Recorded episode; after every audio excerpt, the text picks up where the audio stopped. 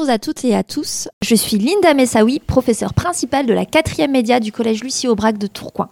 Vous nous écoutez sur Radio Boomerang 89.7 FM, notre radio partenaire préféré. Je suis ravie d'être aux côtés de nos deux rédacteurs en chef, Sarah et Yanis, qui vont présider cette émission.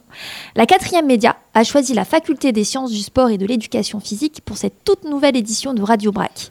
De nombreux invités, que je remercie vivement, ont accepté de venir répondre aux questions de nos jeunes reporters en herbe. On parlera de santé des jeunes, de sport, des solutions face aux addictions. Restez donc à notre écoute sur Radio Boomerang et c'est parti, à vous les rédacteurs en chef. Bonjour à tous nos auditeurs de Radio Boomerang, vous nous écoutez sur 89.7 FM, moi c'est Yanis. Et moi c'est Sarah, où sommes-nous Yanis? Nous sommes à la faculté des sciences du sport et de l'éducation physique de Lille pour parler d'un thème qui tient à cœur aux élèves de la 4e média. Lesquels Sarah? Nous allons parler de santé des jeunes, de leurs addictions, de sport et proposer des solutions à leurs problèmes. Alors Sarah, t'addictes ou pas quelque chose toi? Non, moi j'ai pas d'addiction, je passe juste 15 avateurs sur TikTok, mais à part ça, euh, rien à signaler. Et toi, t'es addict à quoi? Perso, moi non plus, je me considère pas comme addict. Juste un petit fast-food deux à trois fois par semaine avec les potes, mais rien de grave. Quoi? Tu plaisantes, j'espère Et tes artères, ils ont du souci à se faire Et toi, on en parle de tes 20 heures sur les réseaux sociaux. C'est ton cerveau qui a du souci à se faire.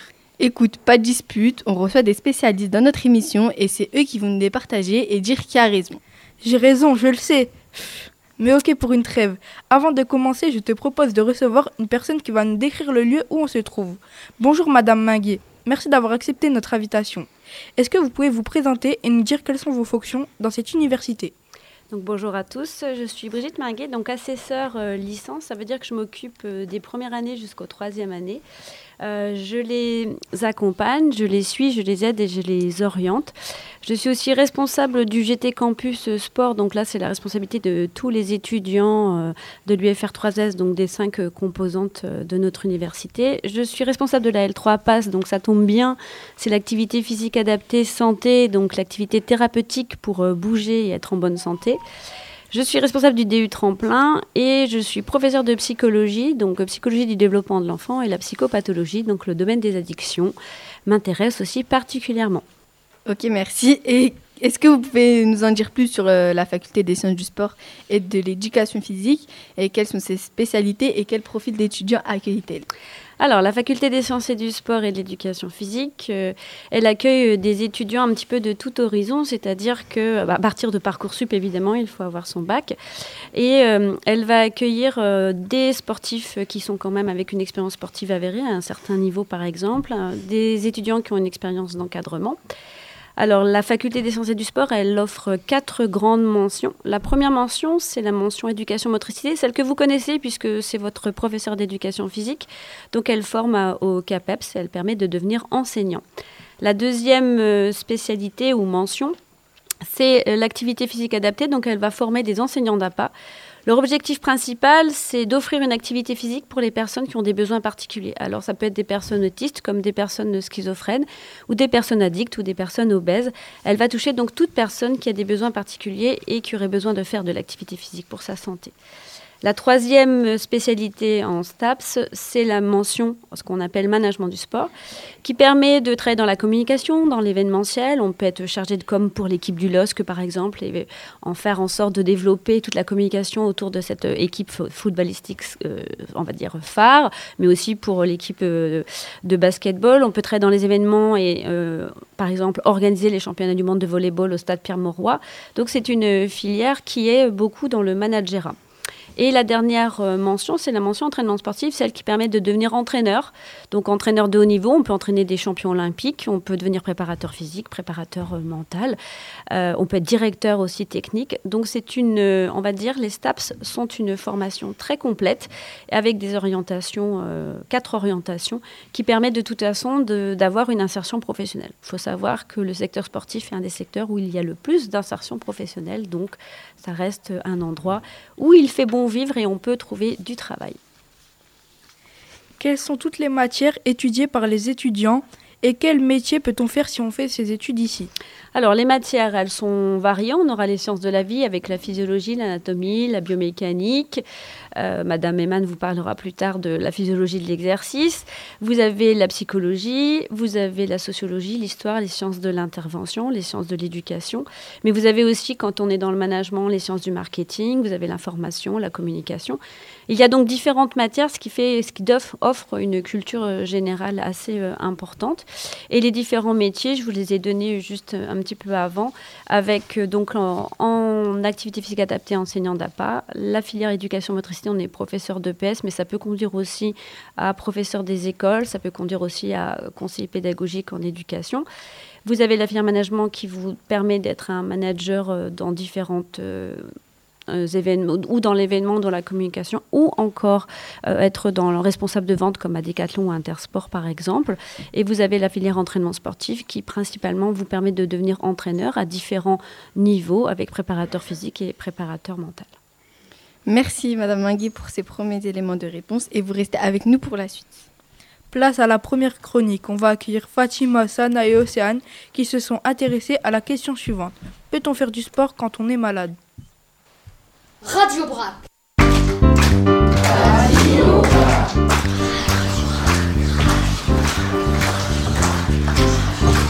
Radio. Radio.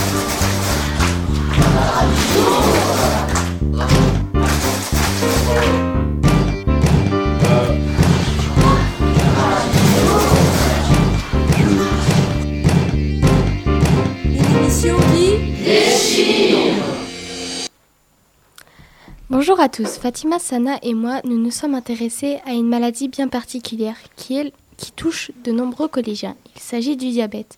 On les voit souvent devant la porte de l'infirmerie où ils se rendent en urgence dès que leur taux de glycémie devient trop élevé ou trop bas. Le diabète peut rendre la vie difficile, alimentation très stricte, surveillance constante du taux de glycémie, efforts trop intensifs à éviter. On s'est donc demandé s'il était possible de faire du sport malgré cette maladie. Pour répondre à cette question, nous accueillons une spécialiste sur, notre plateau, Madame Elsa Eman, qui est maître de conférences et professeure à la, faculté des, sciences, du sport et de l'éducation physique. Bonjour Madame Eman, merci d'avoir accepté cette invitation de la 4 Média. Pourriez-vous, dans un premier temps, nous en dire plus sur vous? Quel est votre domaine de recherche et quel type de travaux menez-vous? Alors bonjour à tous. Donc moi, je travaille sur la physiologie de l'exercice. Ça veut dire euh, l'étude de comment nos organes fonctionnent et surtout comment ils communiquent entre eux quand on fait du sport. Et en particulier, je m'intéresse au diabète de type 1. Madame Eman, certaines personnes ne le savent peut-être pas, alors on vous pose la question. C'est quoi le diabète? Alors, finalement, la caractéristique commune de tous les types de diabète, c'est le fait d'avoir trop de sucre présent dans le sang. Alors, vous l'avez dit, le sucre dans le sang, en fait, finalement, il est sous forme de glucose et c'est pour ça qu'on parle de glycémie. Et il faut savoir que notre glycémie, elle est très bien régulée. C'est-à-dire que chez un enfant, par exemple, de 10 ans, on a seulement un demi-morceau de sucre qui circule dans l'ensemble de notre corps. Et ce, petit morceau de sucre sert finalement aux neurones, à nos cellules pour vivre. Mais en fait, quand on a un diabète, il y a un défaut de régulation de ce sucre et il va être trop élevé dans le sang. Et ça, c'est mauvais pour euh, les vaisseaux qui autour. On parle souvent de diabète de type 1 et de type 2. Ça veut dire quoi? Alors, euh, donc finalement, pour ces deux types de diabète, il y a un souci au niveau d'une hormone euh, qu'on appelle l'insuline. Et il faut savoir que l'insuline, c'est comme une clé qui va ouvrir la porte des cellules musculaires ou des cellules de graisse pour que le sucre du sang puisse sortir du sang et rentrer dans ce muscle ou dans ces cellules graisseuses. Alors pour le diabète de type 1, c'est euh, le diabète que vous pouvez rencontrer chez des camarades euh, du collège par exemple. Eh bien, qu'est-ce qui se passe quand on développe ce type de diabète?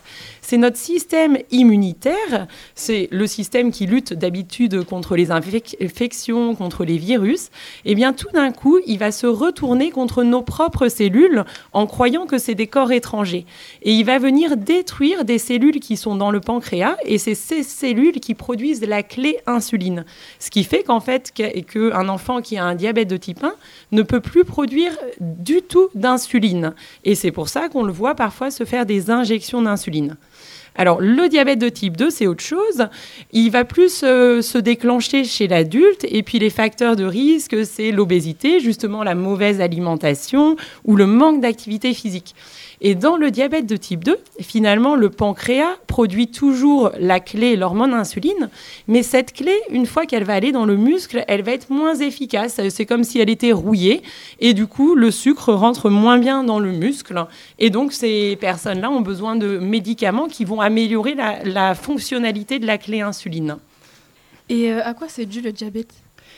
Alors, le diabète, comme je vous le disais, ça a plusieurs euh, sources. Dans le diabète de type 1, on l'a dit, c'est plutôt euh, le système immunitaire qui se retourne contre les cellules du pancréas, tandis que le diabète de type 2, ben, c'est plutôt une mauvaise alimentation, un manque d'activité physique, l'obésité, mais aussi des facteurs génétiques. L'activité physique quotidienne fait-elle partie du traitement du diabète? Alors oui, bien sûr, hein, l'activité physique, c'est bon pour tout le monde, hein, qu'on ait une pathologie ou non. Alors notamment, on aura des effets euh, bénéfiques sur le bon cholestérol qui circule dans le sang, sur la santé des vaisseaux, sur euh, les capacités physiques, ce qu'on appelle la consommation maximale d'oxygène. Et puis, un effet qui peut être vraiment très intéressant dans le diabète de type 2, c'est qu'à force de se contracter quand on fait du sport, eh bien, le muscle va devenir lui-même plus sensible à l'insuline. C'est-à-dire que quand vous allez mettre la clé insuline dans le muscle, eh bien, elle va beaucoup mieux marcher que d'habitude et il y aura beaucoup de sucre qui va sortir du sang pour rentrer dans le muscle. Et finalement, c'est pour ça qu'on dit que le sport, c'est un médicament pour le diabète de type 2. En quoi c'est bénéfique de faire du sport quand on est diabétique? Alors, ben, c'est un peu ce que je vous disais. Euh, il y a plein de bénéfices au niveau du cholestérol, de la santé des vaisseaux, même de, du moral. Hein. Et puis, euh, comme je vous le disais, ça peut être un médicament pour le diabète de type 2 parce que l'insuline va mieux fonctionner sur le muscle. Quelles sont les précautions à prendre lorsque l'on est diabétique et que l'on veut faire du sport? Alors c'est vrai qu'il peut y avoir quand même quelques petites précautions, surtout euh, pour les personnes qui ont un diabète de type 1, comme vous en avez euh, parfois au collège, parce qu'il va y avoir quand même un petit risque qui est le malaise hypoglycémique. Alors ça veut dire quoi ça? En fait, l'hypoglycémie, ça veut dire qu'il n'y a pas assez de sucre dans le sang. Et quand il n'y a pas assez de sucre, eh bien ça va être problématique pour vos neurones, pour qu'ils fonctionnent bien. Du coup, quand on fait un malaise hypoglycémique, on n'aura pas assez de sucre dans le sang on va se sentir pas bien. Euh, même parfois, euh, on peut aller jusqu'à tomber euh, dans les pommes. Alors pourquoi on dit qu'il y a un peu un risque d'hypoglycémie, que la glycémie diminue à l'exercice dans le diabète de type 1 Bien, il faut savoir que quand vous faites du sport, pour tout le monde, qu'on ait un diabète ou non, le fait que le muscle se contracte, eh ben, ça va faire comme une deuxième clé qui va faire rentrer beaucoup de sucre dans le muscle. C'est comme si on avait une autre clé en plus de cette clé insuline. Donc on a énormément de sucre qui rentre dans le muscle, donc ça veut dire qu'il sort du sang, ce sucre. Et si la personne qui a un diabète de type 1 veut éviter que sa glycémie diminue, il faudra qu'elle pense à diminuer sa dose d'insuline dans les injections qu'elle se fait. Donc il aura fallu qu'au repas avant la séance de sport, il ait pensé à diminuer peut-être un peu ses doses d'insuline. Donc c'est compliqué, il faut beaucoup anticiper et euh, parfois, euh, euh, du coup, la glycémie peut descendre et on peut faire un petit malaise hypoglycémique à l'exercice. Donc finalement, c'est pour ça qu'on prévoit toujours un peu de sucre sur soi pendant les séances de sport. Et quel est le meilleur sport à pratiquer? Alors, le meilleur sport, c'est toujours euh, celui où on, prend le plus de plaisir. Donc, tous les sports sont permis hein, pour les personnes qui ont un diabète de type 1. Le tout, c'est quand même de faire un petit peu attention selon le taux de sucre, la glycémie qu'on a au début de l'effort. Parce que si la glycémie est un peu trop élevée, on va peut-être éviter de faire des, sports qui ont un effet hyperglycémiant. Alors, je vais vous redire lesquels. Par contre, si la glycémie est trop faible, on va plutôt éviter ceux qui font baisser la glycémie. Alors, c'est quoi les sports qui font monter la glycémie? C'est ceux qui sont beaucoup plus intenses. Et c'est, par exemple, aussi les efforts de musculation. Tandis que les efforts qui font baisser la glycémie, ça va être des sports modérés euh, de façon continue, comme l'endurance. Alors, on va prendre un cas concret. Euh, j'ai un diabète de type 1 et euh, ma glycémie est faible, mais je voulais faire une séance d'endurance. Eh bien, pour éviter que le taux de sucre diminue trop pendant cette séance, je vais alterner des petites séries de sprints pendant ma séance d'endurance. Comme ça, je vais la rendre intense et ça va faire sécréter des hormones, peut-être que vous avez entendu parler, l'adrénaline, l'hormone du stress. Et ça, l'hormone du stress, adrénaline, elle fait monter ma glycémie. Comme ça, j'évite que ma glycémie descende. Donc, il y a plein de petites astuces et on peut faire vraiment toutes sortes, sortes de sports. Alors, il y a juste peut-être une précaution, c'est quand on a un diabète depuis très très longtemps et que ce diabète n'était pas très bien équilibré, on a parfois des risques de complications. Par exemple, vous avez peut-être entendu parler des problèmes au niveau des yeux, la rétinopathie ou bien au niveau des reins, la néphropathie. Alors quand même, quand on a ces problèmes-là, on évite les, es- les efforts très intenses qui font beaucoup monter la pression artérielle parce que ça ne sera pas bon pour les petits vaisseaux. Et du coup, c'est quoi euh, les sports à éviter? Alors pour, ce- euh, pour ces patients-là qui ont des complications de leur diabète, mais c'est pas chez les enfants euh, du collège, hein, c'est vraiment après beaucoup beaucoup d'années de diabète, on va éviter tout ce qui fait monter la pression artérielle. Alors c'est les efforts très intenses, par exemple faire des petits sprints, mais c'est aussi la musculation quand vous coupez votre respiration. Ça s'appelle la manœuvre de Valsava. Le fait de couper sa respiration, ça fait très fort monter la pression artérielle. Et on peut aussi éviter les efforts avec les bras, par exemple l'escalade, parce qu'on sait que la pression artérielle monte un petit peu plus que quand on fait des efforts avec les jambes.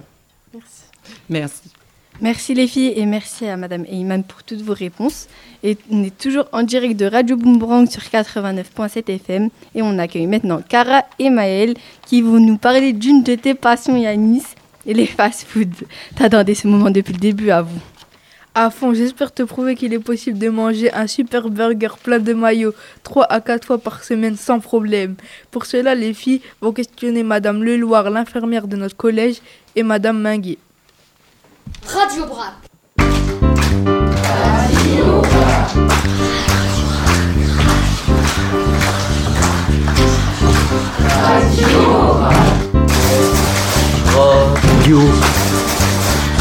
Émission qui déchire.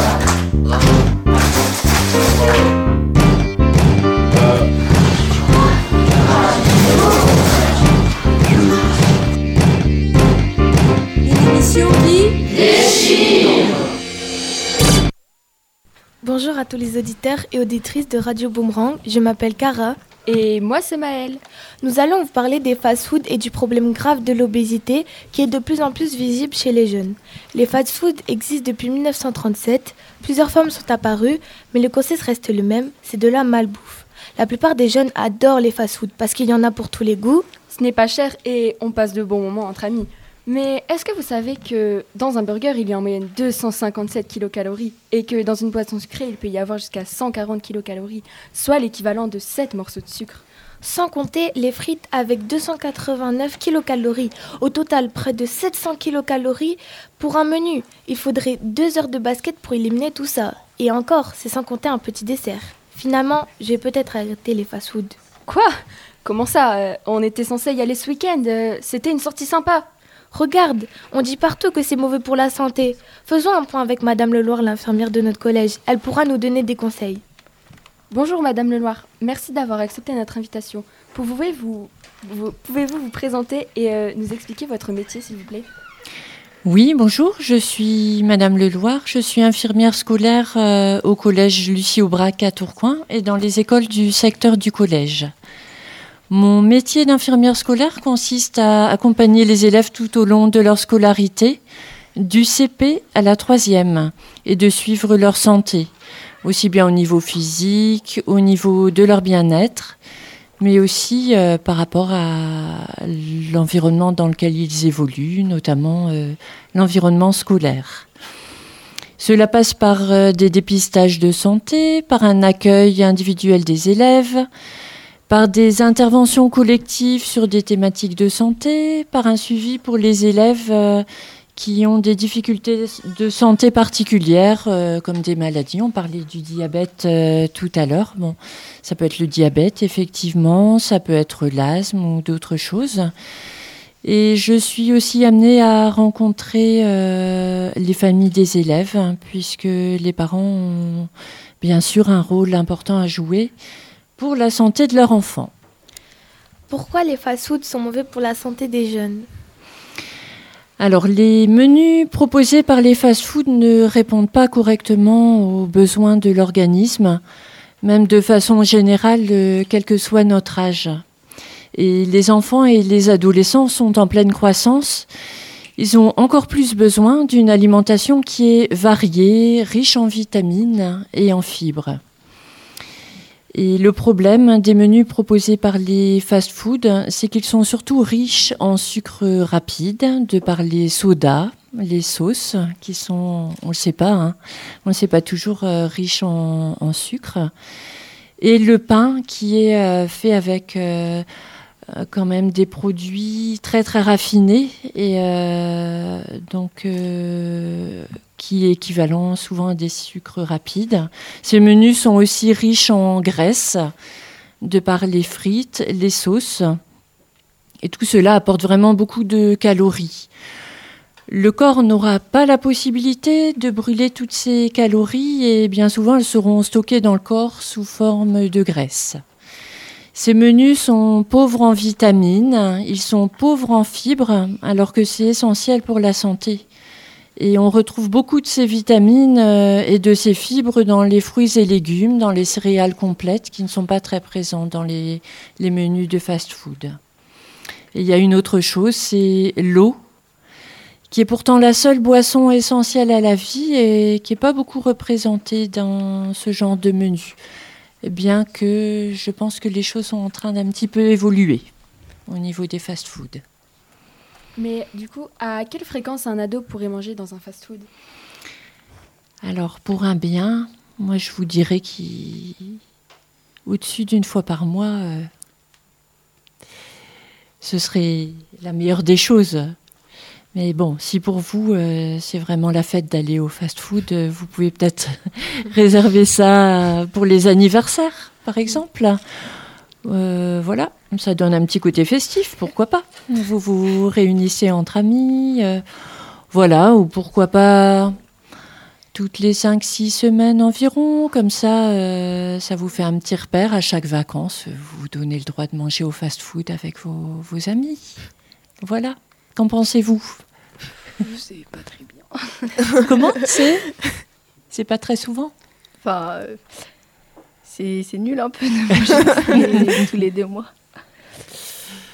Et euh, pouvez-vous nous donner des conseils pour un ado qui veut manger sainement?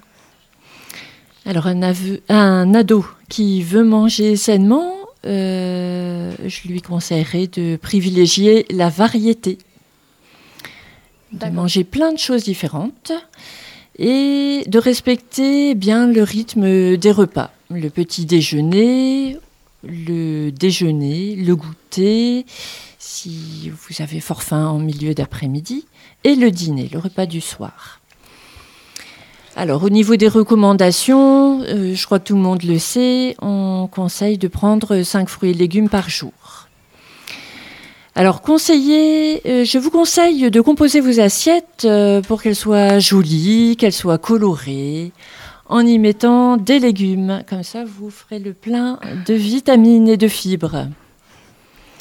Pour apporter de l'énergie euh, pendant longtemps et calmer la faim, mettez dans vos repas, dans chacun de vos repas, des féculents selon votre faim. Et cela, cela doit représenter dans votre assiette à peu près la même quantité que les légumes. Pour vos muscles, consommez de la viande ou du poisson ou des œufs une fois par jour, voire deux fois. Pour avoir des os et des dents solides, consommez trois produits laitiers par jour. Et concernant les produits gras, les produits sucrés, les produits salés, attention aux quantités. C'est de temps en temps, sans les supprimer complètement de votre alimentation, bien sûr. Évitez les grignotages et buvez de l'eau à volonté et bougez. Ça fait partie aussi de l'alimentation saine et euh, la vie saine en général. Dans les établissements, dans les établissements scolaires où vous travaillez, avez-vous été confronté à des problèmes de santé liés à une mauvaise alimentation? Oui, c'est arrivé parce qu'une une alimentation déséquilibrée peut provoquer différents problèmes de santé, comme euh, bon, vous connaissez bien les caries, qui est essentiellement liée à une, euh, une consommation excessive de sucre et qui est une réelle maladie pour la dent et qui est à prendre au sérieux. Voilà. Ensuite, euh, bah, une alimentation déséquilibrée peut provoquer des, petits désagréments, comme euh, une alimentation trop pauvre en fibres euh, peut quelquefois donner mal au ventre, donner des troubles du transit, et peut parfois aussi influer sur le poids. Une alimentation trop pauvre en vitamines va provoquer de la fatigue, une plus grande euh, sensibilité face aux infections, quelquefois même des problèmes euh, osseux et des problèmes dentaires, on en parlait tout à l'heure. Le surpoids, l'obésité, donc qui est aussi un réel euh, problème de santé, peut occasionner des problèmes au niveau des articulations, notamment au niveau des genoux. Une personne en surpoids se fatiguera plus vite et aura de la difficulté à courir euh, sans être essoufflée. Voilà, une alimentation déséquilibrée peut aussi perturber un peu le sommeil. Et je vous dirais, euh, le piège de l'alimentation euh, déséquilibrée, notamment pour les gens qui mangent très très souvent dans les fast-foods, c'est que les effets sur la santé ne se font pas forcément sentir tout de suite.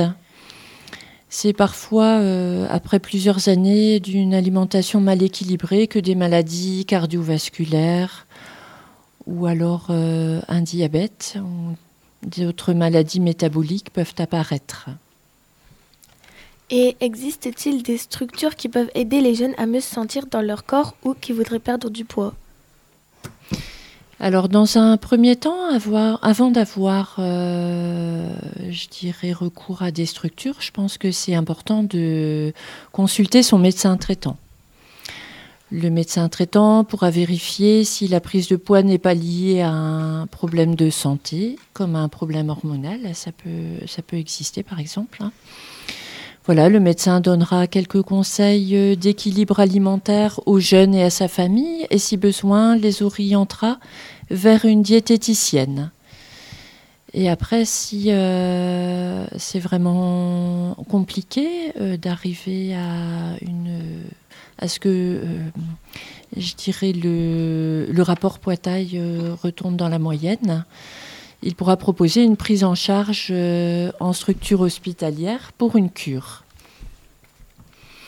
Les personnes qui ont besoin d'aide pour se sentir mieux dans leur corps, ce qui d'ailleurs n'est pas toujours euh, lié à un problème de poids, euh, ben, c'est important qu'elles se fassent aider et qu'elles ne restent pas seules avec cette difficulté. Et les structures comme les CMP peuvent accueillir gratuitement ces jeunes en leur offrant un soutien psychologique. Voilà. Dans tous les cas, euh, pour les élèves qui sont dans l'une ou l'autre des situations que vous avez évoquées, je peux leur conseiller d'en parler à l'infirmière de leur établissement. L'infirmière évaluera le rapport poids-taille, qui s'appelle l'IMC, leur donnera quelques conseils en matière d'alimentation et elle leur permettra d'exprimer leurs difficultés, peut-être leur mal-être euh, face à cette situation d'être mal euh, dans leur corps, ou du moins de ne pas, pas se sentir bien. Et elle dialoguera avec l'élève et sa famille et donnera des conseils sur la prise en charge à envisager. D'accord. Bah, merci euh, Madame Leloir d'avoir répondu à nos questions. Nous nous adressons maintenant à Madame Minguet, qui est psychologue et enseignante en activité physique adaptée. Madame Minguet, si on mange dans un fast-food et que l'on fait du sport, est-ce que cela change vraiment quelque chose? Alors, on va répondre un petit peu aux désaccords qui existaient entre euh, Yanis et puis euh, Sarah. Alors, euh, toi, tout à l'heure, tu as évoqué que les fast-foods existaient depuis 1937. La première étude, il y a 40 ans après, est faite sur les fast-foods. Est-ce qu'on peut manger des fast-foods ou pas? Donc, ça rejoindra la réponse de Madame Lenoir, Leloir. Pardon. Euh, du fast-food, bah, c'est une fois par mois, c'est que de temps en temps. Euh, sinon, effectivement, eh bien, ça entraîne ce qu'on appelle le phénomène de malbouffe, qui maintenant, c'est, on va dire, depuis 1976 à aujourd'hui, a fait qu'augmenter, puisqu'on est passé de 11% d'obésité à 17%, et que pour 2030, on s'attend à passer les 30% d'obésité, donc de se rapprocher de nos amis les Américains. Alors a-t-on envie de devenir comme les Américains et dépasser ce taux d'obésité? Alors, euh, Yanis et Sarah, euh, les fast-food, pas beaucoup, de temps en temps, mais pour dire ce que Sarah a dit, t'avais c'est nul. C'est nul. Ben, effectivement, si le fast-food est un plaisir, il faut pas non plus l'enlever puisque c'est un plaisir et que le cerveau a besoin du plaisir. Et le privé, c'est ce qui va faire que vous allez grossir encore plus parce que vous l'empêchez d'accéder à son plaisir. Mais par contre, manger de façon raisonnée, oui. Alors, pour répondre aussi à la question, est-ce qu'on peut faire du sport et des fast-food Alors ça, bah, pas tellement. Pas tellement parce que euh, manger trop gras, trop salé, trop sucré, ça entraîne une fatigue de l'organisme dans la digestion. Et donc cette fatigue de l'organisme dans la digestion va créer en fait euh, de la fatigue physique, de la fatigue mentale. Et donc risque de blessure, entorse, ligaments croisés du genou, courbatures, euh, contractures, déchirures. Euh, et finalement, derrière, malheureusement aussi, puisque vous êtes jeune et très concerné par les écrans lumineux et sa petite addiction, vous dormez donc pas assez, c'est-à-dire vos 8 heures de sommeil par jour. Et donc, vous cumulez une mauvaise alimentation, un manque de sommeil, c'est évident que pour faire du sport, ça ne va pas aller. Pourquoi? Bah Parce que si vous ne dormez pas assez, votre fréquence cardiaque a tendance à augmenter. Et donc, quand elle augmente, elle ne vous permet pas de faire des efforts pendant longtemps et vous êtes plus vite fatigué. D'ailleurs, ça serait dangereux d'en faire trop quand la fréquence cardiaque n'est pas bonne et pas réceptive à pouvoir faire de l'effort. Donc, la réponse, elle est un peu de fast-food pour se faire plaisir de temps en temps et pas être sur la privation au niveau psychologique. Mais euh, si je veux faire du sport, une alimentation euh, avec des protéines, alors végétales, animales, vont être très importantes puisque les protéines, c'est votre, euh, votre corps fonctionne avec des protéines, il a besoin de protéines. Et donc effectivement, euh, un petit déjeuner qui commencerait plutôt avec des protéines que plutôt du sucre, ça serait bien. Parce que du sucre trop tôt le matin, ça provoque des hypoglycémies. Et vous avez faim à 10h, à 11h vous avez des coups de pompe, à 15h vous avez encore des coups de pompe. Et donc vous n'arrivez pas à suivre à l'école et vous ne pensez qu'à une seule chose, quand est-ce que je vais pouvoir me reposer? Donc les protéines sont très importantes dans l'alimentation de l'individu sain et de l'individu sportif. Voilà pour cette première réponse. Comment faire pour euh, donner l'envie de se dépenser et de bien manger aux jeunes? Alors, l'envie de se dépenser, elle va passer par le plaisir. Le plaisir, c'est un neuromédiateur dans notre cerveau qui s'appelle la dopamine. Euh, cette dopamine, elle fonctionne avec de la récompense. Plus je me fais plaisir, plus j'active euh, cette dopamine. Alors, la dopamine, c'est simple, elle est dans l'alimentation. On peut la trouver dans, avec, alors on va dire un précurseur, c'est un petit peu compliqué, mais bref, elle est, elle est en synthétisée avec un, un autre acide aminé. Mais du coup, pour solliciter votre dopamine, il faut manger un peu de poulet, un peu de saumon, un peu de morue, un peu de céréales, des produits laitiers, un peu de chocolat, pourquoi pas. Ça permet de toute façon de pouvoir euh, d'abord avoir du plaisir à manger et ensuite pour amener la dépense, eh bien, il faut que l'activité physique elle soit adaptée, adaptée à ce que je suis capable de faire. Et ça c'est le plus important. Faire une activité qui me correspond pas parce qu'elle est trop dure, c'est pas bien.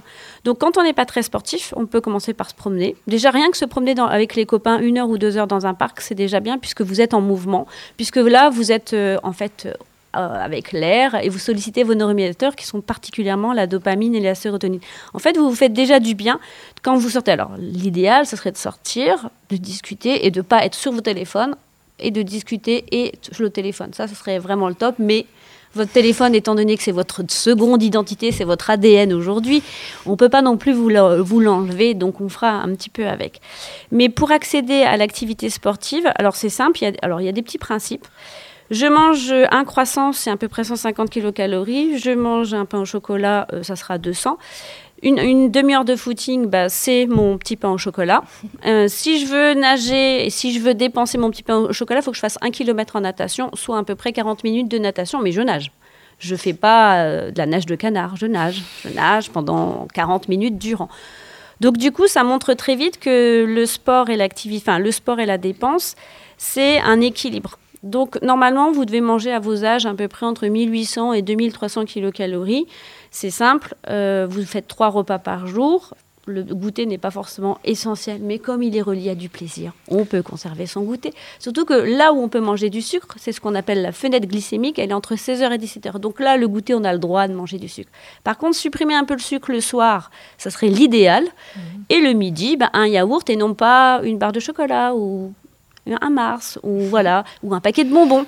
Quand j'ai fait deux heures de PS, pourquoi je vais chercher des dragibus ou pourquoi je vais chercher un morceau de Mars ou des chips? Bah là, en fait, les deux heures de PS, elles ont servi à rien puisque j'ai mangé plus que ce que j'ai dépensé. Donc l'histoire de la dépense, c'est je dépense, mais en fonction aussi de ce que je mange. Donc les fois où je fais pas trop de sport, je peux aussi me dire que je peux manger moins. Et les fois où je fais des sports avec intensité, je peux manger un peu plus, mais pas n'importe quoi. Ça serait mieux de manger des amandes, par exemple, que la barre de Mars ou une barre protéinée. Ça serait toujours mieux, ou une pomme. Ça, c'est des petites habitudes alimentaires qu'il faut changer. Mais l'idée d'avoir en envie de faire du sport, c'est se faire plaisir dans l'activité. Et je me fais plaisir dans une activité quand je me sens compétent. J'arrive à faire quelque chose. Donc n'importe quelle activité physique à partir du moment où je vais sentir que j'arrive à faire quelque chose. Et là, je vais avoir envie de faire du sport, je vais avoir envie de persévérer. Donc ça veut dire que l'activité physique, elle permet aussi de vous accomplir en tant qu'individu. Elle vous permet finalement de bien vous développer, de prendre confiance en vous. Donc elle est importante. Quels sont les troubles alimentaires les plus préoccupants que vous rencontrez chez les jeunes et quels sont les facteurs qui déclenchent ces troubles Alors, on va y aller par étapes. Les troubles alimentaires que l'on rencontre, alors euh, je dirais que ça touche beaucoup plus les filles que les garçons. Nous avons l'anorexie. Donc, l'anorexie, c'est une privation de l'alimentation. Et on ne devient pas anorexique, euh, c'est pas parce que je fais un régime que je deviens anorexique, pas du tout. On expliquera après les facteurs dans ta deuxième question. Mais disons que l'anorexie, c'est une privation, donc on va se restreindre au niveau alimentaire. Euh, et euh, vous avez des anorexiques, évidemment, vous connaissez, qui se font vomir. Alors, ce qui se passe, c'est qu'une anorexique, euh, elle n'est pas consciente parce qu'elle a un problème dans son cerveau qui s'appelle la dysmorphophobie. C'est-à-dire que son cerveau va changer son apparence. Elle, elle, vous, vous la voyez très maigre. Et son cerveau, lui, dans une image, il la voit comme une grosse pomme. Donc en fait, il va y avoir tout un travail psychologique pour changer le cerveau qui ne veut pas se voir comme il est. Donc c'est une maladie qui est très préoccupante, hein, puisque euh, aujourd'hui, elle touche en- entre 3, 000 et 6 000 nouveaux cas chaque année en France. Donc c'est une pathologie mentale. Euh, les pathologies mentales, c'est vraiment des pathologies quand elles sont dans l'ordre alimentaire. Elles sont focalisées sur le poids. Elles sont fo- focalisées sur l'esthétique corporelle. Alors vous avez une autre pathologie qui s'appelle l'orthorexie, qui sont ceux qui veulent manger que des aliments sains. Et donc là, ils ont peur des contaminations, des colorants, des addictifs. C'est une autre forme de maladie. Là aussi, ça touche les garçons comme les filles, et davantage cette fois-ci les sportifs, puisqu'ils veulent une alimentation saine pour avoir une musculature importante. Et la boulimie, qui touche évidemment euh, 3% de la population, et là, c'est des besoins irrésistibles de manger. Le boulimique, il n'est pas forcément gros, ça dépendra des formes de boulimie, mais en tout cas, il mange, il mange, il mange, et puis après, il s'arrête, il culpabilise. Alors, quels sont les facteurs qui vont entraîner ce type de pathologie mentale? Vous en avez plusieurs. Euh, Il y a la puberté, et oui, 20% des garçons en France se trouvent pas assez musclés, donc ils essaient de faire du muscle, mais des fois, il faut attendre la fin de la puberté et pas commencer trop tôt. Vous avez 50% des filles au collège qui font déjà des régimes drastiques, qui suppriment des choses, et donc là, elles entraînent la prévention. Donc en fait, elles ont perdu 2 kilos et elles vont en prendre 4 3 mois plus tard. Et puis, euh, vous avez aussi euh, euh, toutes les filles et les garçons qui sont insatisfaites de leur poids corporel, de leur image corporelle. Donc, la puberté est le premier facteur qui va déclencher des troubles des comportements alimentaires. Le deuxième facteur, c'est la famille. Dans une famille, des fois, on n'a pas sa place, on n'est pas dans une bonne configuration. Surtout aujourd'hui, les familles recomposées, les familles divorcées, les familles monoparentales, ça reste compliqué. Et donc, dans la tête, ça entraîne des perturbations psychologiques. Le troisième facteur culturel et social, la pression exercée par les médias qui poussent à avoir des corps parfaits, le perfectionnisme, le culte de la réussite et le culte de le- du perfectionnisme. Vous verrez jamais une personne obèse faire une publicité pour manger un yaourt. C'est simple. Vous ne verrez jamais quelqu'un qui a des problèmes d'ordre psychologique faire une publicité à la télé. Ça montre bien que bah, la pression sociale est importante sur le corps. Et quand vous avez des gens qui travaillent dans des entreprises, qui sont cadres, vous voyez un jeune cadre dynamique avec un beau costume, il fait pas 120 kilos. C'est simple. Donc l'image du corps, elle est très importante aujourd'hui. Et ce, côté d'être parfait euh, est aussi une pression exercée. Et enfin, les facteurs déclencheurs, eh bien, une rupture amoureuse qu'on peut commencer à avoir en collège, euh, les échecs scolaires, le harcèlement, l'isolement, malheureusement l'agression sexuelle, et puis euh, l'image corporelle que vos parents vous renvoient, c'est-à-dire que des fois, il y a des parents euh, qui sont là à exercer une pression, je te trouve trop gros, trop machin, etc., et qui vont entraîner chez les enfants et chez nos jeunes adolescents ces perturbations d'ordre alimentaire. Donc, euh, un des éléments qu'on va travailler, alors juste pour rentrer dans les facteurs, il y a aussi tous les adolescents qui souffrent d'un manque de confiance en eux, qui ont besoin de contrôler. Ce sont des gens qui sont plus susceptibles de développer des pathologies d'ordre alimentaire. Comment peut-on aider et accompagner un jeune atteint d'un trouble alimentaire? Alors, on va dans, quand on est dans le, on va dire la sphère psychologique, on va jouer sur ce qu'on appelle le dérèglement émotionnel. C'est-à-dire, ce sont des gens chez qui euh, les petits neuromédiateurs, euh, donc sérotonine et, et adrénaline et noradrénaline, sont déréglés. Donc, on va jouer sur ce qu'on appelle l'alimentation émotionnelle. Beaucoup de gens mangent parce qu'ils s'ennuient, parce que euh, ils sont tristes, parce qu'ils culpabilisent, parce qu'ils se sentent seuls, parce que des fois ils sont très en colère contre quelqu'un.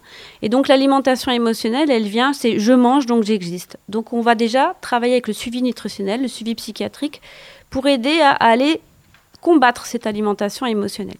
On utilisera les thérapies cognitivo-comportementales pour transformer des pensées apprendre à accepter son corps, à accepter tel que l'on est. Et puis, euh, donc forcément, il y a une première prise de conscience qui peut se faire avec l'aide des parents. Et puis toutes les activités dites douces, le yoga, la méditation, la marche nordique, ces activités-là, de sophrologie aussi, de relaxation, sont des activités qui vont permettre d'apprendre à gérer son stress. Et puis on peut utiliser n'importe quelle activité physique, ça s'appelle de la distractibilité cognitive. Vous emmenez votre cerveau à faire plein de dépenses énergétiques, comme ça, il pense moins à vouloir manger. Et le fait de faire de l'activité physique, lui, va solliciter aussi les neuromédiateurs. Il va remplacer l'idée d'avoir envie de manger ou de se priver de manger par l'activité physique. Merci beaucoup Madame Minguet et Madame Leloir pour vos précieuses réponses et vos conseils. Bonne Bonne journée. Au Et merci à Cara et. Maëlle pour cette chronique sur les fast-foods. Et verdict pour toi, il y a Nice, les burgers mayo ketchup sauce andalouse, faut oublier.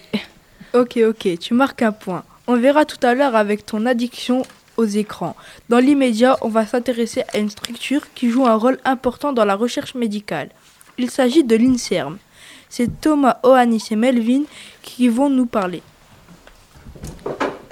Radio Brac.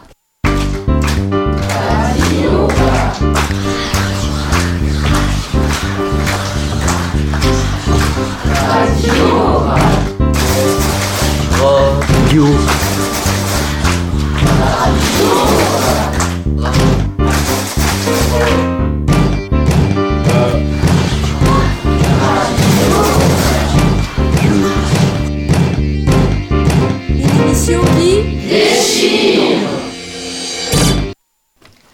Bonjour les gars, alors c'est quoi l'INSERM?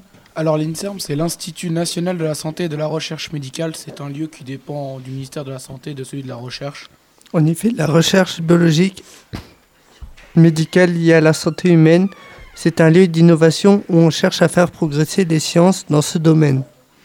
Pour nous en parler, nous vous proposons d'accueillir Monsieur Ould Dali, délégué régional nord-ouest de l'INSERM. Bonjour monsieur et merci de nous avoir rejoints pour répondre à nos questions. Mais avant ça, est-ce que vous pourriez, s'il vous plaît, nous présenter, enfin, vous présenter et nous présenter l'INSERM? Bonjour, bah écoutez, merci de me recevoir. Donc moi je m'appelle Samir Ouldali, je dirige une délégation régionale de l'Institut national de la santé et de la recherche médicale. Alors qu'est-ce que c'est? C'est un organisme de recherche qui est national, qui a été créé par l'État en 1964 et qui a pour vocation, euh, avant toute chose, de faire ce qu'on appelle la recherche fondamentale. Alors la recherche fondamentale, qu'est-ce que c'est? Euh, C'est en gros répondre à des questions de comment ça marche. C'est un petit peu comme si vous aviez euh, une montre ou une radio et que vous, aviez envie de l'ouvrir pour regarder ce qu'il y a dedans et vous allez essayer de comprendre comment est-ce que tous les composants marchent ensemble. Alors voilà, la recherche fondamentale, elle cherche ce qu'on appelle donc des lois de fonctionnement et donc euh, en laboratoire, ce qu'on fait, c'est euh, qu'on va faire différents types d'expériences, pour comprendre comment ça se passe euh, entre les cellules, comment les cellules communiquent entre elles, comment ça se passe dans la cellule, qu'est-ce qu'il y a comme trafic de protéines au sein même d'une toute petite cellule. Euh, voilà, donc, premier type de recherche qu'on fait, c'est la recherche fondamentale, autrement dit, comment ça marche. Après,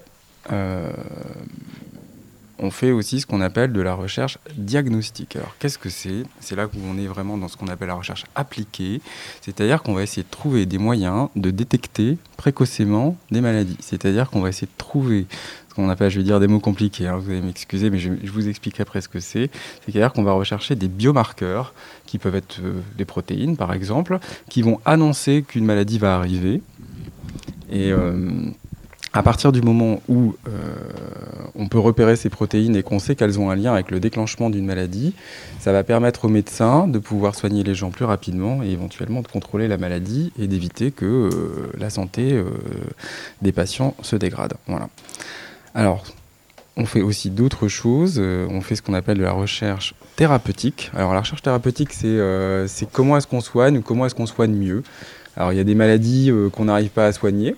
Euh, et dans ces cas-là, bah, on essaye de, trouver des astuces, on triche. On peut par exemple, euh, si on sait euh, comment une maladie elle va se déclencher, parce qu'on a trouvé les biomarqueurs qui disent qu'elle va bientôt arriver, et qu'on sait par quel chemin le virus y passe, par exemple, pour prendre un exemple assez simple à suivre, le virus il va, se poser sur un récepteur. Si on sait, qu'est-ce que, si on sait ce qu'est ce récepteur, eh ben, on peut trouver un moyen d'empêcher euh, l'accès à ce récepteur. C'est-à-dire qu'on a des médicaments aujourd'hui qui font euh, des embouteillages, un petit peu comme sur le périphérique, euh, qui vont se mettre devant les récepteurs et le virus il pourra pas passer. Il va toquer à la porte, mais il il pourra pas rentrer.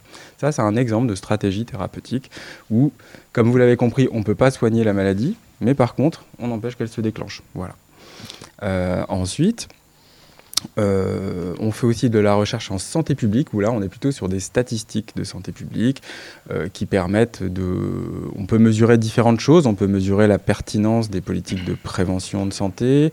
On peut mesurer euh, l'observance des politiques de dépistage. Vous savez qu'à partir d'un certain âge, en fonction de, si vous êtes un homme, une femme, il y a certains examens à faire.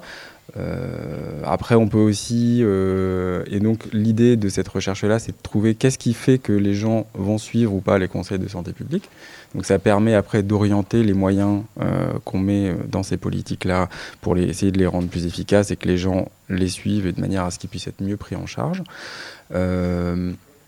S'interroger aussi sur tout, toutes ces questions de santé publique en faisant des statistiques, ça permet de trouver des déterminants, hein, c'est-à-dire qu'est-ce qui dans le comportement des gens euh, fait que euh, euh, leur état de santé va être plus ou moins bon, qu'ils seront plus ou moins bien suivis. Souvent, on, sait, on va dire par expérience, que c'est très lié aux inégalités sociales. Au fond, si on a quelqu'un qui a un cancer et qui vit dans un milieu rural, euh, et qui est euh, en situation professionnelle précaire et qu'on le compare à un professeur qui vit dans une grande ville, souvent, euh, pour la même maladie, malheureusement, bah, il y en a un qui va mieux s'en sortir que l'autre. Et je pense que vous avez deviné, celui qui est le plus en difficulté, c'est évidemment celui qui est plus éloigné de, la ville, des médecins, des hôpitaux, et puis peut-être qu'il a moins l'habitude d'aller chez le médecin, etc. Et donc il prend plus de risques pour sa santé. Donc voilà, ça permet de vérifier scientifiquement que les inégalités sociales sont un facteur euh, de risque aussi pour la santé. Voilà. Alors, c'est un exemple parmi tant d'autres. Hein, euh. voilà. Et enfin, dernière chose, euh, on fait ce qu'on appelle des technologies de santé. Et là, on est soit on conçoit ce qu'on appelle des drogues, hein, donc des médicaments, soit euh, on fabrique euh, des dispositifs médicaux qui peuvent être euh, des robots chirurgicaux, qui peuvent être des moniteurs qui permettent de bah voilà d'avoir le, rythme cardiaque des gens, de mesurer différents types de constantes. Soit dans des blocs opératoires, soit chez vous. bon, aujourd'hui, voilà, il y a des, t-shirts qui permettent de mesurer votre hydratation, votre rythme cardiaque, et des choses comme ça. Voilà, je ne veux pas aller trop loin. Et après, sur la, conception des médicaments, eh bien, euh, là, on est sur euh, plutôt ce qu'on appelle de la chimie thérapeutique. Et on a euh, des gens qui fabriquent des principes actifs auxquels ils rajoutent des excipients, c'est-à-dire une petite sauce, un petit liant. Et voilà, ça permet de, faire un médicament. Alors, un médicament, c'est il faut comprendre que dans la recherche en biologie, en fait, c'est pas 1 ou 0 comme en chimie ou en mathématiques, c'est toujours des faisceaux d'indices. Ça doit se vérifier dans le temps, un médicament. Un médicament, ça prend 20 ans de recherche, à peu près. Hein. Euh, un médicament, c'est à peu près 2 milliards d'euros d'investissement, pour vous donner une idée. Donc c'est vraiment beaucoup, beaucoup d'argent, c'est beaucoup de temps, c'est beaucoup de risques, euh, euh, beaucoup de risques financiers et, scientifiques. Parce que là, je vous ai raconté le, type d'expérience qu'on fait, je ne vous ai pas encore donné d'exemple précis, mais il faut savoir que dans un laboratoire de recherche, il y a à peu près 80% des manips qui sont faites euh, qui ne marchent pas. Donc, euh, c'est-à-dire qu'il faut, euh, faut toujours recommencer, il manque toujours un paramètre, il y a toujours des choses à revérifier pour être certain que l'hypothèse qu'on a va se vérifier. Voilà. Alors, euh, peut-être juste un petit mot sur, sur les médicaments. Alors, je ne sais pas si parfois euh, certains ou certaines vous utilisez. euh, alors, peut-être vous êtes, vous êtes un peu jeune, mais enfin, il y a des crèmes pour le visage, par exemple, qui promettent que votre visage, sera plus, votre peau sera plus hydratée, elle sera plus belle, elle sera plus éclatante, il n'y aura pas de rides. Vous n'êtes pas concerné par les rides, vous, mais alors, je vais dire un truc affreux, mais en fait, tous ces trucs-là, ça ne peut pas marcher. Euh, pourquoi ça ne peut pas marcher? C'est parce que, en fait, un médicament, ça a un effet. Et quand il y a un effet dans un médicament, euh, c'est parce qu'on a un principe actif et, donc quelque chose qui va donner un résultat. Euh, par contre, parce que ça donne un résultat, c'est toxique. Un médicament, c'est dangereux, je pense que vous le savez. Il y a des doses, il y a des posologies à respecter. Et dans cette mesure, il ne faut pas dépasser les doses que votre médecin vous a données. Pourquoi? Parce qu'en fait, le, la contrepartie du médicament qui va, aider votre organisme à se soigner, c'est que c'est aussi quelque chose qui vous fait un peu de mal au fond. Euh, mais dans une très très très très faible mesure. Donc c'est pour ça que si vous en prenez beaucoup, un médicament, il peut dégrader votre santé. Et donc pour pouvoir valider la pertinence de l'utilisation d'un principe actif euh, avec sa toxicité associée, c'est pour ça que je vous dis que la recherche, elle peut prendre une vingtaine d'années et qu'on est obligé de bien mesurer que la prise de ce médicament-là, elle ne va pas dégrader, elle va rendre un service euh, essentiel à la santé euh, des populations et euh, qu'elle ne va pas dégrader l'état de santé des personnes qui le prennent.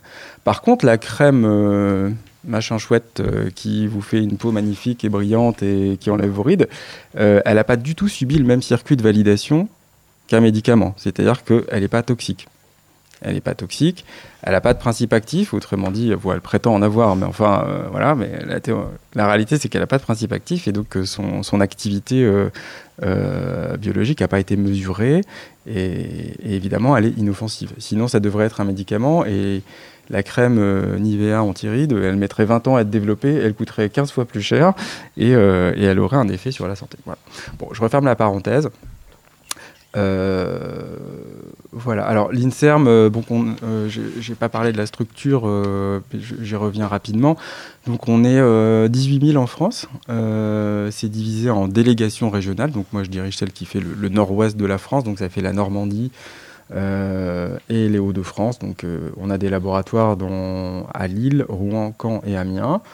Nous, dans cette délégation régionale, on en gère 35 à peu près. Et euh, notre travail à la délégation régionale, c'est euh, d'administrer euh, les, ressources des laboratoires, de gérer la partie juridique, les équipements, la sécurité, le dépôt des brevets, la communication avec l'intérieur et l'extérieur, de gérer évidemment de l'argent, des dons des différentes fondations et, financeurs de la recherche, de manière à ce que les chercheuses et les chercheurs puissent travailler au quotidien dans les meilleures conditions. Alors, euh, je ne peux pas faire l'économie de vous expliquer ce que c'est qu'une démarche scientifique. Euh, bon, dans la plupart des cas, euh, les gens qui travaillent dans nos, laboratoires sont des gens qui ont fait des études de biologie. et ils vont avoir, leur, travail, c'est de formuler des hypothèses, c'est-à-dire, je m'intéresse à, par exemple, un virus, et donc, euh, soit si je fais de la recherche fondamentale, je vais essayer de comprendre comment est-ce qu'il infecte les cellules, hein, comment est-ce qu'il rentre. Si on prend le cas du coronavirus que vous connaissez euh, sûrement, eh ben, euh, les modes d'infection du coronavirus, euh, il y en a deux. hein. Alors, il y en a un qui. euh, euh, le virus, en fait, c'est comme s'il avait la clé de la cellule, le SARS-CoV-2. Euh, Il y a un récepteur sur la cellule qu'il aime bien, ils se connaissent bien. Et donc, quand il arrive devant la cellule, c'est comme s'il avait la clé, il peut rentrer. Et tout va bien. Euh, mais euh, il peut aussi, et ça, ça a été observé grâce à de la recherche fondamentale, il peut aussi forcer la, membrane de la cellule. Je ne sais pas si vous savez, mais autour de la, cellule, elle a son petit, euh, petite coquille, si on peut dire, hein, qui, est- molle. hein, mais, et donc, il peut aussi forcer la porte. Donc, ça, c'est la, description de son, mode d'action. Donc voilà, ça, je pourrais très bien me poser la question de savoir comment est-ce que comment est-ce que le, coronavirus il donne l'ordre à la cellule parce qu'une fois qu'il est dedans, il l'oblige à créer des protéines qui vont lui permettre de se reproduire autant qu'il veut dans notre organisme. hein. Donc je pourrais très bien dire euh, bon bah je voudrais savoir euh, euh, quel est le trafic intracellulaire lié à l'infection de la cellule, etc.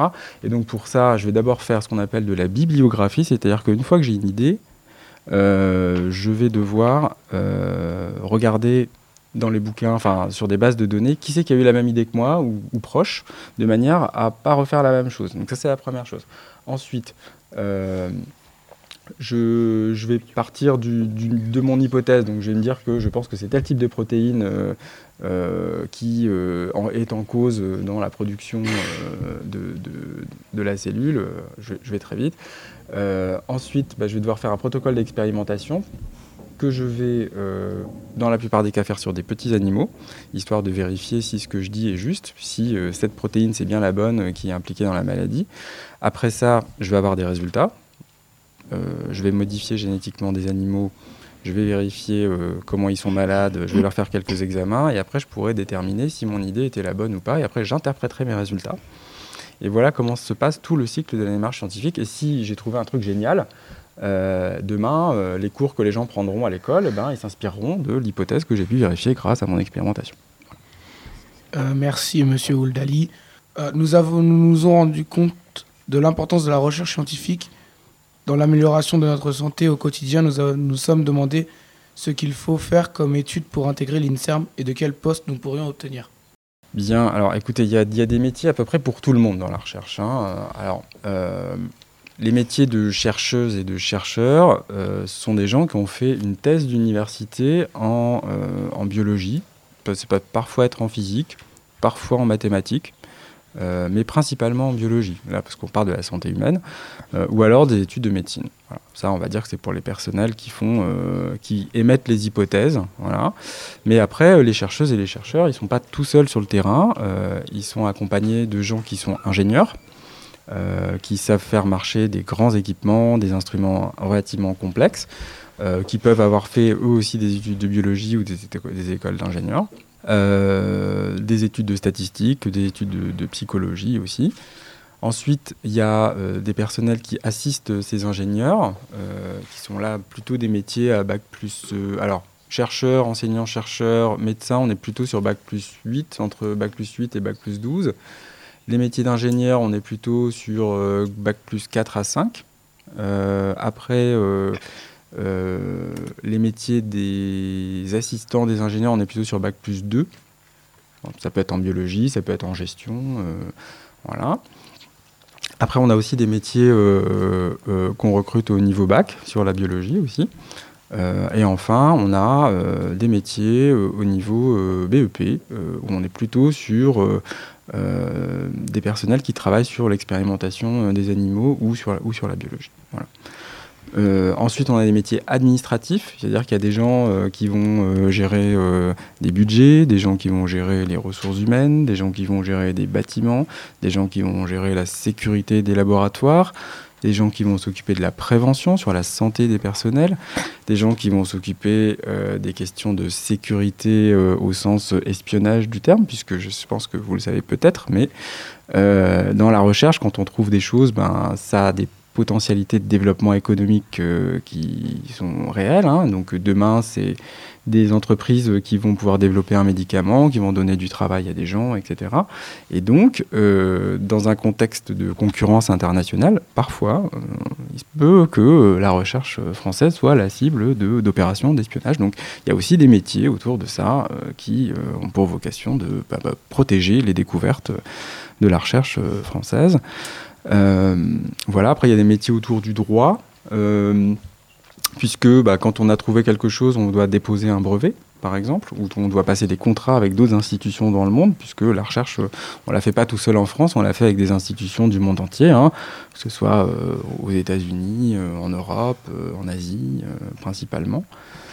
Euh, voilà, qu'est-ce qu'on peut avoir d'autre comme métier? Euh, Les métiers autour de la communication aussi, puisque, euh, comme vous l'avez compris, on fait parfois des choses très très très compliquées, et donc il faut des professionnels pour expliquer simplement des choses très très compliquées pour que tout le grand public puisse en profiter et bénéficier de, de- de- des avancées de la recherche. Ok, bah merci. Euh, moi j'avais une question à vous poser. C'est qu'en fait, en gros, en faisant nos recherches euh, sur l'INSERM, on a vu que vous faisiez des événements euh, pour les euh, scolaires. Et du coup, eh ben, j'aimerais bien savoir en quoi ils consistent et c'est quoi ces, enfin, quelles sont ces missions? Alors, dans la mission de, de service public de l'INSERM, vous avez compris que vous avez différents types de recherches. Et que l'objet de l'INSERM, bah, c'est d'améliorer la connaissance de la santé humaine, mais c'est aussi mettre au point les traitements de demain. Euh, mais il y a aussi, et moi ça m'intéresse, et c'est pour ça que ça m'intéresse d'être ici aujourd'hui avec vous, il y a aussi donner le goût pour la science euh, aux plus jeunes d'entre nous, et autrement dit, vous intéresser à la science pour que demain vous ayez envie de venir euh, travailler avec nous. Et donc, dans cette mesure, on a des événements qu'on fait auprès d'un public scolaire. Euh, alors, on est, euh, ça, va de, de la primaire euh, jusqu'au lycée, avec euh, pour les plus jeunes, euh, on a euh, on a mis au point des jeux, il faut, que ce soit un petit peu ludique hein, pour découvrir la science. Donc il y a un, jeu de loi géant qui peut faire, euh, qui doit faire 10 mètres à peu près, 10-15 mètres, je sais plus, euh, où euh, il y a un dé géant et puis vous allez évoluer sur différentes cases avec des, un sujet, des sujets qui sont autour de la nutrition. Donc c'est ce qu'on appelle, alors ça permet de faire découvrir la science et, ce qu'il y a derrière la nutrition. Euh, et puis, euh, ça permet aussi de faire ce qu'on appelle de l'éducation thérapeutique. Ça donne aussi des conseils de santé euh, subrepticement au travers d'un média un peu ludique. Euh, ensuite, pour les, des publics un peu plus matures, comme, comme vous l'êtes, on a des programmes où on va associer des jeunes gens d'un lycée, de lycée et de collège à la réalisation d'expériences scientifiques autour d'une pathologie où on va, euh, vous allez pouvoir avoir euh, euh, des, dossiers, fictifs de, patients qui sont malades avec différents types d'examens, éventuellement de l'ADN à extraire ou des choses comme ça. Donc il y a des manips, il y a un contexte un peu plus théorique et ça vous montre ce que c'est que à la fois la démarche scientifique et, les métiers de la santé globalement. Et là, là c'est des projets qui durent plutôt une année, qui se font sur une année scolaire.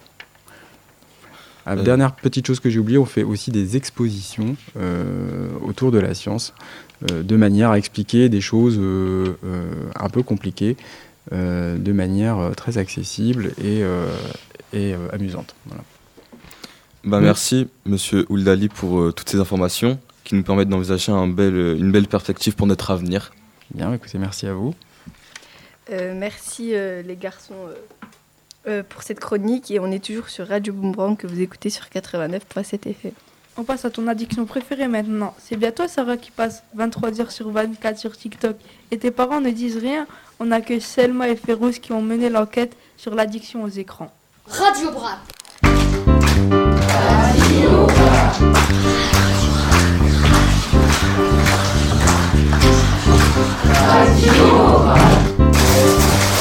émission qui déchire.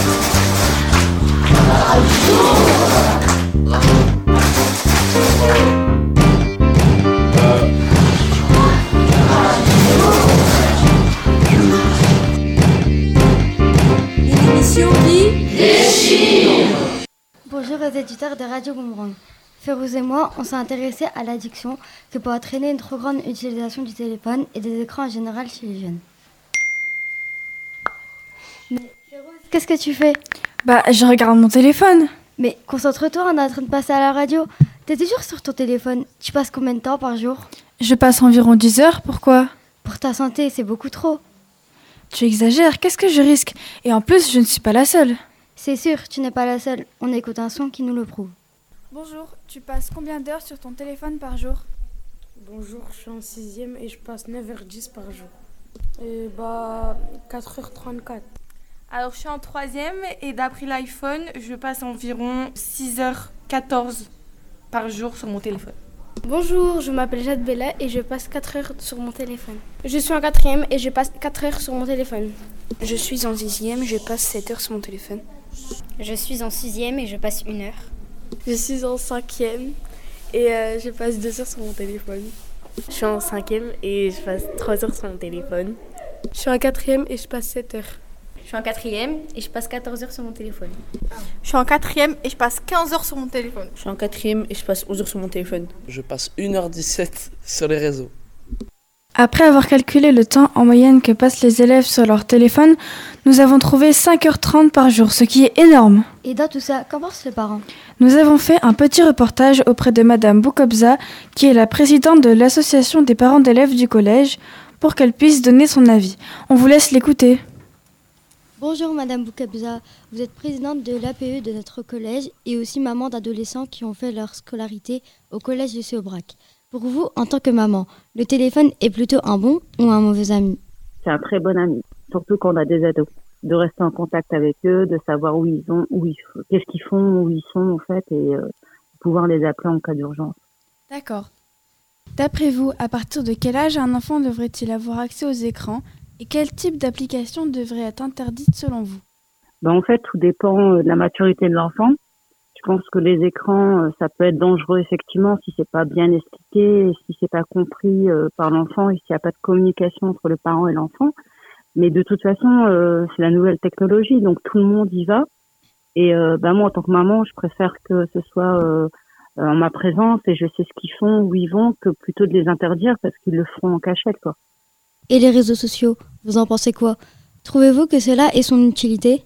Personnellement, j'ai jamais interdit. J'ai autorisé ma fille à partir de 14-15 ans et euh, ils sont pas du tout réseaux sociaux. Ils aiment pas trop, alors que moi j'y suis. Donc du coup, euh, ce que je dis, hein, d'avoir une bonne communication, de pas interdire, ils vont découvrir par eux-mêmes où ils adhèrent ou ils adhèrent pas. Mais moi, mes enfants euh, n'adhèrent pas du tout les réseaux sociaux. Ils ont Snapchat, mais euh, ils y vont pas trop. Facebook, faut pas leur parler, c'est un truc de vieux. TikTok, c'est juste pour délirer, mais ils publient rien. Donc, euh, je pense que ça revient à ce que je disais au début. Hein, c'est toute une histoire de, de relation de confiance et euh, de laisser un petit peu découvrir, parce que l'interdit, en général, en fait, l'interdit, les, les, les, ados vont essayer de découvrir par, par eux-mêmes et c'est plus dangereux, je pense. D'accord. Avez-vous déjà constaté des attitudes différentes, positives ou négatives, de la part de vos enfants à cause de l'utilisation excessive des réseaux sociaux? Ben, En fait, euh, bah, positif, ça permet de rester en contact avec des gens qui sont euh, éloignés parce qu'on a beaucoup de familles qui vivent à l'étranger. Donc euh, souvent on l'utilise surtout pour ça. Après négatif, ouais, faut pas s'en servir pour faire du mal aux autres ou pour attaquer ou un réseau social. Ah, les réseaux sociaux doivent pas être un journal intime ou un journal où on va attaquer les autres, quoi.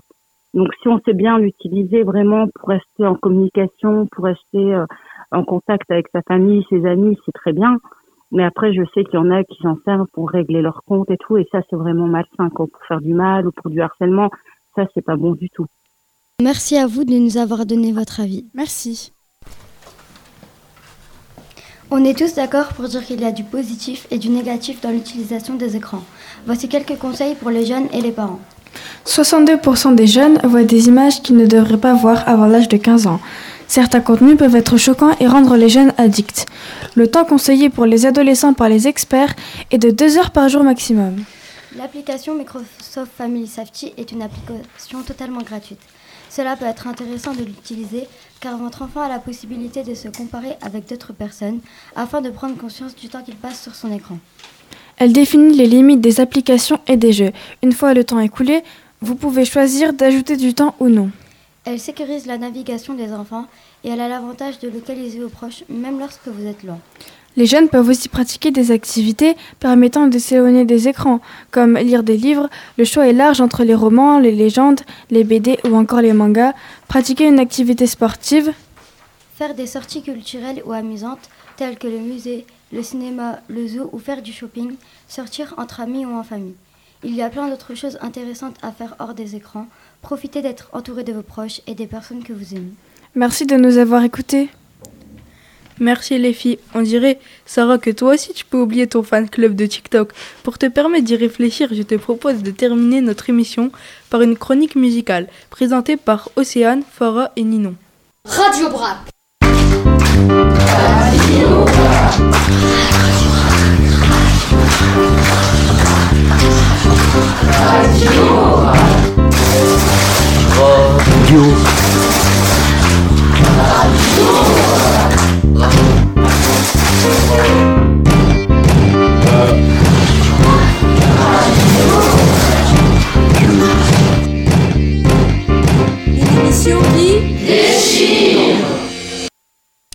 Bonjour à Océane, Ninon et Leïna. Quel titre avez-vous choisi? Bonjour à tous. Pour faire suite à la chronique de Selma et de Férouz, nous avons choisi de vous faire écouter un morceau du chanteur belge Stromae. Vous connaissez tous Stromae, impossible que vous n'ayez jamais entendu les titres Papa Outé ou encore Alors on danse.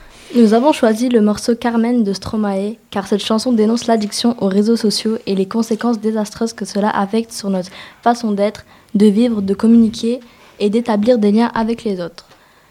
Dans le clip Carmen que je vous conseille de voir, on voit les êtres humains complètement esclaves de leur smartphone et du nombre de leurs abonnés. Ce qui les entraîne dans le gosier d'un horrible oiseau bleu aux grandes dents qui les dévore. Cet oiseau bleu fait référence au célèbre fait référence au logo du célèbre réseau social. Alors si vous n'avez pas envie de finir en chair à pâté, déconnectez-vous.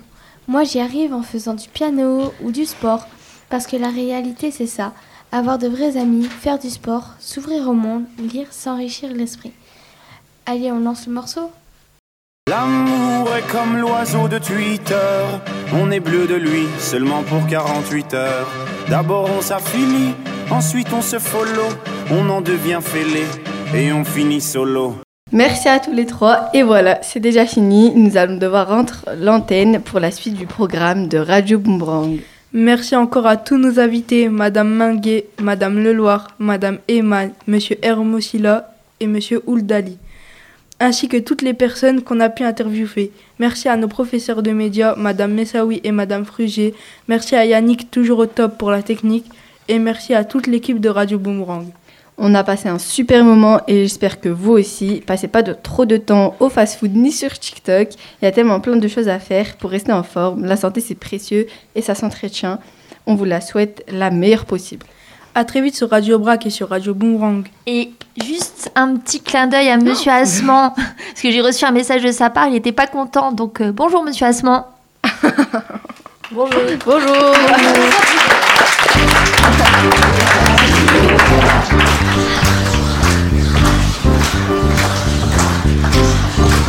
啊哟！